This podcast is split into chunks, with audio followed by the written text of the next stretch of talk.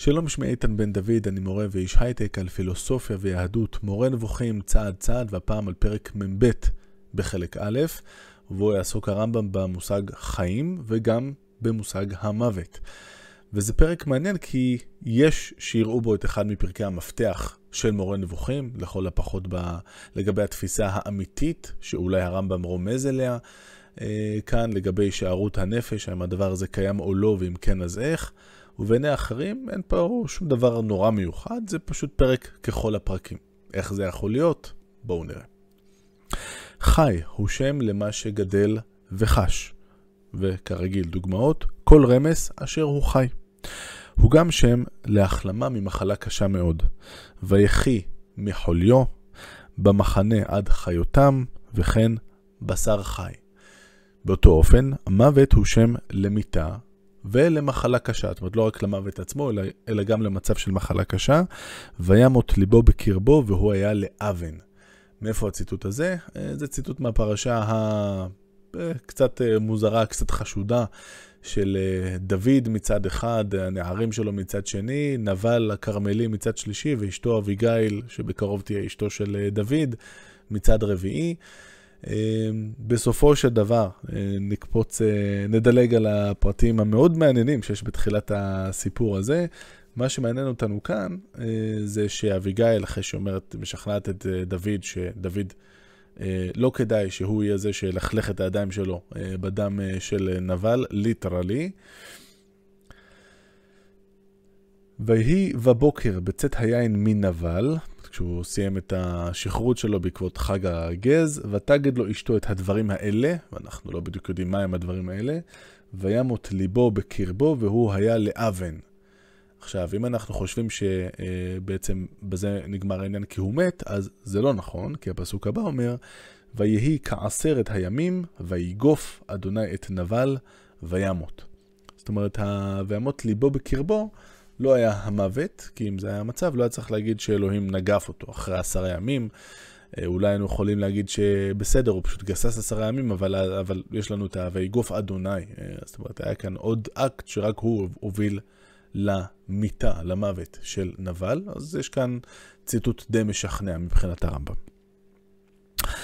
מה שמעניין אותנו כאן זה שמוות הוא, הוא מונח שהוא מושאל, זה לא רק המוות עצמו אלא גם מחלה קשה, ותכף נראה את הפרשנות הנוספת. לכן הבהיר, רק שנייה, הכוונה לעוצם מחלתו. לכן הבהיר לגבי בן הצרפית או הצרפית, והיא חוליו חזק מאוד עד אשר לא נותרה בו נשמה. זה המקרה הידוע של אליהו שהולך לצרפת, ליד סידון, ויש שם אישה שמכניסה אותו לבית שלה ומחלקלת אותו, ויש שם את הפסוק שהפך לשיר עם כד, כד הקמח לא תכלה וצפחת השמן לא תחסר. השיר המקסים של נעמי שמר. בכל מקרה, הבן שלה, לא ברור אם הוא בדיוק מת או לא, אבל אליהו שם מחזיר אותו לחיים. הרמב"ם כאן מפרש שהוא לא באמת מת, אלא היה קרוב למוות. כאילו אמר וימות, היה אפשר להבין שהייתה מחלה קשה הקרובה למוות, כמו נבל שעה ששמע את הידיעה. אבל זה לא מה שנאמר, כי מה שנאמר בפסוק, והיא חוליו חזק מאוד עד אשר לא נותרה בו נשמה. וכאן הרמב"ם אומר דבר מעניין. אמר אחד האנדלוסים, מי שגרים באנדלוסיה, אמר כי נשימתו פסקה עד אשר לא נותרה לו נשימה כלל, כפי שקורה לחלק מן החולים במחלת הרדמת או בהחנק הרחם, עד שאין יודעים אם הוא מת או חי, וספק זה נמשך יום יומיים. הפרשנים כאן מעט חלוקים בנקודה שאני לא בטוח שנורא חשובה, האם כשהרמב"ם אומר שאחד האנדלוסים אומר את זה ואת זה, האם הוא מתכוון אולי לעצמו, ושזאת הדעה שלו עצמו, וצריך לזכור שהרמב"ם על חלק מהאגרות שלו חותם האנדלוסי, כי הוא במקור מאנדלוסיה, החלק של ספרד ש... שהיה בידי המוסלמים, החלק שבו הוא חי, או שהוא פשוט מביא דעה של מישהו אחר, אולי כדי לשלול אותה ואולי לא. אפשר רק לציין למשל שקפח אומר שזאת לא הדרך של הרמב"ם להתחמק ולא להגיד את העמדה שלו. הוא בן אדם אמיץ, הוא אומר את האמת שלו תמיד, והוא אומר, אומר את זה בצורה הזאת, זה סימן שהוא לא מסכים עם העמדה של אחד האנדלוסים, או שלפחות זאת לא העמדה שלו. לעומתו אחרים, כמו למשל ליבוביץ', אומרים לא, זה דווקא כן הוא. הוא פשוט לא רצה להגיד את זה כדי שאם יש קוראים שלא רוצים לקבל את הפירוש הזה, והם רוצים כן לעמוד על הפירוש הקלאסי, נאיבי, שמרני, נקרא לזה ככה, שהילד באמת מת וליאור ממש יחזיר אותו לחיים, אז כדי לא להבהיל את הקוראים האלה, הרמב"ם מרחיק את זה מעצמו. זאת גם עמדתו של הפרשן הקלאסי של מורה נבוכים, השם טוב. אז אנחנו נשאר לרגע עם הספק הזה, הוא לא הספק האחרון בפרק. כן תדיר שימושו של שם זה, העניין של חיים, במשמעות קניית החוכמה. ויש כאן שלושה ציטוטים ברצף ממשלי, ויהיו חיים לנפשך, כי מוצאים מצא חיים, כי חיים הם למוצאיהם. וזה תדיר. ולפי זה נקראו הדעות הנכונות חיים, והדעות הפסולות מוות. הוא התעלה אמר, ראה, נתתי לפניך היום את החיים ואת הטוב, ואת המוות ואת הרע. וזה בספר דברים פרק למד, וזה קבוצה של, מתוך קבוצה של פסוקים שאני מאוד מאוד אוהב. זמן טוב לעצור לרגע מהרמב"ם ולהקריא את מה שיש לנו בפרשת ניצבים. כי המצווה הזאת אשר אנוכי מצווך היום, לא נפלט היא ממך ולא רחוקה היא. לא בשמיים היא, לאמור, מי יעלה לנו השמיימה ויקחה לנו וישמיענו אותה ונעשנה? ולא מעבר לים היא, לאמור, מי יעבור לנו לעבר הים ויקחה לנו וישמיענו אותה ונעשנה? כי קרוב אליך הדבר מאוד, בפיך ובלבבך לעשותו. ראה, נתתי לפניך היום את החיים ואת הטוב, ואת המוות ואת הרע. אשר אנוכי מצווך היום לאהבה את אדוני אלוהיך, ללכת בדרכיו ולשמור מצוותיו וחוקותיו ומשפטיו. וחיית ורבית, וברכך אדוני אלוהיך בארץ. אשר אתה ושמה לרשתה. ואני מדלג מעט. העידותי וכם היום את השמיים ואת הארץ, החיים והמוות נתתי לפניך, הברכה והקללה, ובחרת בחיים. למען תחיה אתה וזרעך. פסוקים פשוט קסומים בעיניים. הרי שאמר מפורשות שהטוב הוא החיים והרע הוא המוות והבהיר אותם. וכן אפרש את דבריו יתעלה למען תחיון. כמו מה שנאמר בפירוש הנמסר במסורת לדבריו למען ייטב לך והארכת ימים. ומה זה הפירוש שנאמר במסורת? אז זאת האמירה שיש לנו בתלמוד בבלי, קידושין למתת, למען ייטב לך, לעולם שכולו טוב, והארכת ימים, לעולם שכולו ארוך. זאת אומרת, לא מדובר כאן על הגמול הקלאסי, הנאיבי של אני עושה טוב, יהיה לי טוב פה בעולם הזה, ואני אאריך ימים, זאת, זאת אומרת שאני אמות בגיל כך וכך, אבל גיל מופלג יחסית, אלא חז"ל כאן לוקחים את, ה, את המושגים האלה ומחילים אותם על העולם שכולו טוב, עולם שכולו ארוך, לא בקיום הקונקרטי שלנו כאן, אלא בקיום במישור אחר. ואני בכוונה אומר את זה במונחים האלה ולא במונחים של כל מיני גן עדן ו- וכאלה. יש לי סיבה, תכף נראה. ומכיוון שהשאלה זו של החיים כחוכמה נפוצה בלשון, אמרו צדיקים, אפילו במיתתם קרויים חיים, ורשעים אפילו בחייהם קרויים מתים. זה מהתלמוד הבבלי, ברכות י"ח, א' ב'. דע זאת איפה, ופה נגמר הפרק. עכשיו, יש מי שאומר שכשהרמב"ם אומר צדיקים אפילו במיתתם קרויים חיים, ורשעים אפילו בחייהם קרויים מתים, זה בעצם כאן הוא נותן לנו רמז לתפיסה שלו אודות הישארות הנפש. אני רוצה להקריא, אה, כמי שייצג את העמדה הזאת, את אה, שם טוב, שוב אחד מהפרשנים הקלאסיים אה, של מורה נבוכים.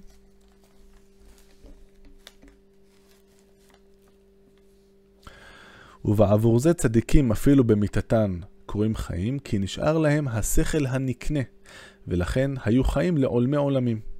והרשעים אפילו בחייהם קוראים מתים, למה שיש להם דעות נפסדות. והבן זה. ובכאן רמז הרב לפי דעתו מהו התחייה, תחיית המתים, ולכן אמר בפרק זה ודע זה. זה שהוא סיים את הפרק במילים דע זאת איפה, בעיני שם טוב והרבה פרשנים אחרים, כשהרמב"ם נותן את המילים האלה, הוא נותן לנו איזושהי אינדיקציה, תשמעו פה, נתתי לכם איזה רמז, תשימו לב, זה לא סתם שאמרתי את הדברים האלה.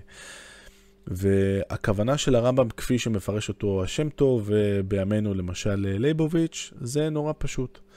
כשאנחנו קונים אה, דעות נכונות אנחנו משיגים את מה שנקרא השכל הנקנה. זה מושג שהרמב"ם יסביר עליו טיפה אה, בפרק עין ב' בחלק א', וזה מושג שאנחנו מכירים אותו גם מהפרשנים המוסלמים הנאו-אריסטוטליים. הרעיון הוא שבכל פעם שאני חושב על דבר שהוא נכון, כמו ששתיים ועוד שתיים שווה ארבע, וכמובן כשאני מפנה את המחשבה שלי בצורה נכונה לאפיקים יותר חשובים כמו אלוהים, כמו אמיתות על העולם וכולי, אני בעצם קונה לי איזשהן ידיעות, אני מוציא את השכל שלי מן הכוח אל הפועל בידיעות אמיתיות. ואז הרעיון שכשהגוף שלי נפסד, חלק מהנשמה שלי נפסד אחד איתו, אבל החלק שהשיג, שנגע, שהיה קשור באמיתות הנצחיות האלה, בגלל שהוא נוגע, קשור לדברים נצחיים, הוא נשאר. הוא נשאר להיות קיים, הוא נשאר לנצח, הוא מתמזג באיזושהי דרך עם אותם דברים נצחיים. אם זה נראה לנו מוזר, זה בגלל שאנחנו לא רגילים לחשוב על תהליך התפיסה והחשיבה במונחים של אריסטו. במונחים של אריסטו, כשאני חושב על מושא מסוים, כשאני חושב נגיד על הספר שנמצא כאן לידי, במובן מסוים השכל שלי סופג או מתאחד במידה מסוימת, זה לא נורא ברור, עם הצורה, עם המהות של הספר. השכל שלי, אחד הדברים המדהימים שיש בו, זה שהוא יכול בעצם לספוג, לחשוב על כל דבר, הוא סופג במידה מסוימת את הצורה של הדבר שהוא חושב עליו. הוא סופג במידה מסוימת את המהות. זאת, זה בעצם ההגדרה של תהליך החשיבה. כשאני חושב על עץ האלון שנמצא אצלי בגינה, במידה מסוימת השכל שלי כרגע הופך להיות אה, במידה מסוימת הצורה, המהות של עץ האלון. ככל שאני אפעיל את המחשבה שלי בצורה נכונה ותקפה לוגית, במושכלות, במושאים נכ... חשובים כמו אלוהים, כמו המהות של העולם, מטאפיזיקה, ככה אני מתקרב להגשמת הפוטנציאל שלי מצד אחד, מוציא את הכוח שלי, מוציא את השכל שלי מן הכוח אל הפועל, וגם השכל שלי הולך ומחזק את הקשר שלו עם הדברים הנצחיים ובסופו של דבר עם הנצח. לעומת זאת, אם אני מפנה את הדברים שאני חושב עליהם, את, ה... את השכל שלי לדברים שהם פחות חשובים, כמו האלון, כמו הספר הספציפי הזה, או לא עלינו, על המשחק כדורסל האחרון של הפועל, נו, אז מה אתם מצפים? כמה נצחית כבר הפועל יכולה להיות? אם אני מעסיק את המחשבה שלי, את המהות שלי כאדם, את השכל שלי, בדברים שהם אינם נצחיים, אז נו, מה, מה אפשר לצפות? כשהגוף שלי ימות, הנפש שלי תמות איתו, תמות יחד איתו בשלמותה, פחות או יותר, ולא יישאר לי שום דבר שדבוק אל הנצח. זאת התפיסה של הרמב"ם, אודות הישארות הנפש, כפי שמפרשים אותו פרשניו הרדיקליים. אני מזכיר שיש לי סרטון בנושא של הישארות הנפש והפצצה שבעיני הרמב"ם מטיל במקום אחר, במורה נבוכים. אפשר לראות את זה בתיאור של הסרטון הזה. אז זה מה שאומר למשל הפרשן שם טוב, אמרנו, או לייבוביץ'. ולעומת זאת פרשנים אחרים רואים את הדברים בצורה אחרת. למשל ניקח את אברבנאל, והוא אומר בצורה מאוד ברורה, לא כיוון הרב חלילה לרמוז דבר על תחיית המתים, כי הוא דבר פשוט ונאמן אצלו כפשוטו, והוא מרחיב שהרמב"ם דיבר על זה באיגרת שהוא כתב, וזה נכון, לקראת סוף חייו על תחיית המתים, למרות ששם הרמב"ם בעיניי לפחות מאוד התחמק מלתת תשובה ברורה. בני אברבנאל, אין פה שום מינה של תחיית המתים, תחיית המתים זה דבר שהוא ברור לגמרי, אין פה, אין, בקיצור רבותיי להתפזר, אין פה שום דבר מיוחד, ו... זה מדהים לראות כיצד, זאת אומרת, כבר, זאת אומרת, זה לא עניין של התפיסה המודרנית של מורה נבוכים, לעומת התפיסה של הפרשנים הקדומים שלו או משהו כזה, זה קורה די מהר בתולדות הפרשנות על מורה נבוכים, שאנשים יכולים להתבונן על אותו פרק, ואחד יגיד, רבותיי, זה פרק מפתח במורה נבוכים, פה הרמב"ם מסביר לנו איך אי אפשר לחשוב על הישארות הנפש במובן הרגיל, או הוא נותן לנו כאן אינדיקציה למה היא באמת הישארות הנפש, וזה לא מה שחשבתם, ואדם אחר, מכובד לא פחות ומעמיק, לא פחות, יגיד, לא, אין פה שום דבר מיוחד, הוא התכוון פה למשהו אחר לגמרי. למה יכול להיות שכן הרמב"ם פה התכוון, זאת אומרת, אוקיי, אז אנחנו יכולים לבוא לאברבנאל, כמו שבדרך כלל באים בגמרא, טוב, אוקיי, אז לשיטתך מה הסיפור פה? למה הרמב"ם אומר את זה? והאברבנאל אומר, טוב, הוא פשוט מדבר פה לעניין של גן עדן. הרי בגן עדן היה לנו שני עצים, עץ הדעת טוב ורע, שראינו בפרק ב' של חלק א' ובכמה הזדמנות אחרות בפרקים שעברנו עליהם, שמבחינת הרמב"ם העץ הזה, האכילה מהעץ הזה בעצם מייצגת או מסמלת את הנטייה של אדם, כל אדם, גם אתם וגם אני, לא, ל, ל, במקום להתעסק בדברים הנכונים, באמת ושקר על מהות העולם, האלוהים, המטאפיזיקה, אנחנו מתעסקים בלציין את הדברים כמגונים או כנעים, כטובים או כרעים. טוב להיות עשיר, רע להיות ככה וככה, אנחנו לא מפנים את המחשבה שלנו לכיוון הנכון. הניגוד של עץ הדעת טוב ורע הוא עץ החיים הרי. ואנחנו, ונזכיר שהאמירה שם זה שאם האדם אוכל מעץ החיים ואכל, וחי לעולם. אז הרמב"ם לא אומר את זה כאן במפורש, אבל שוב, זה משהו שיכול להסתדר פרפקט עם התפיסה הרדיקלית יותר שהצגנו, נכון? שאם אנחנו אוכלים מעץ החיים, עוסקים בדעות הנכונות, אנחנו נחיה לעולם, תהיה לנו שערות הנפש. בעיני אברבנאל, פשוט האמירה הזאת שהייתה בפרק שלנו, עם הצדיקים בחייהם, אפילו במיטתם קוראים חיים וכו', סבבה, זה פשוט מסביר או נותן לנו עוד אינדיקציה לנכונות אה, של התפיסה של אה, עץ החיים כמייצג את החוכמה, אבל אין פה שום דבר נורא בומבסטי על הישארות הנפש, אה, כמו ששם טוב למשל אומר. אה, כאן אה, נסיים אה, להפעם. פרק אחד, כמה משפטים ושתי עמדות שונות כרחוק מזרח ממערב, כבר אצל הפרשנים הקלאסיים וכמובן עד היום, למה הרמב"ם באמת התכוון. אחת מהחידות הגדולות של מורה נבוכים. אם אתם שואלים אותי מה אני באמת חושב, אז אפשר לראות את הסרטון שהפניתי אליו. אני כאן יותר משתכנע מהעמדות הרדיקליות יחסית, וחיזוק, אני חושב, לעמדה הזאת, זה באמת הסיומת של הפרק. העבדה הזאת איפה? כאינדיקציה לזה שבמשפטים האלה יש יותר ממה שנגלה לעין במבט ראשון. עד כאן להפעם, להתראות.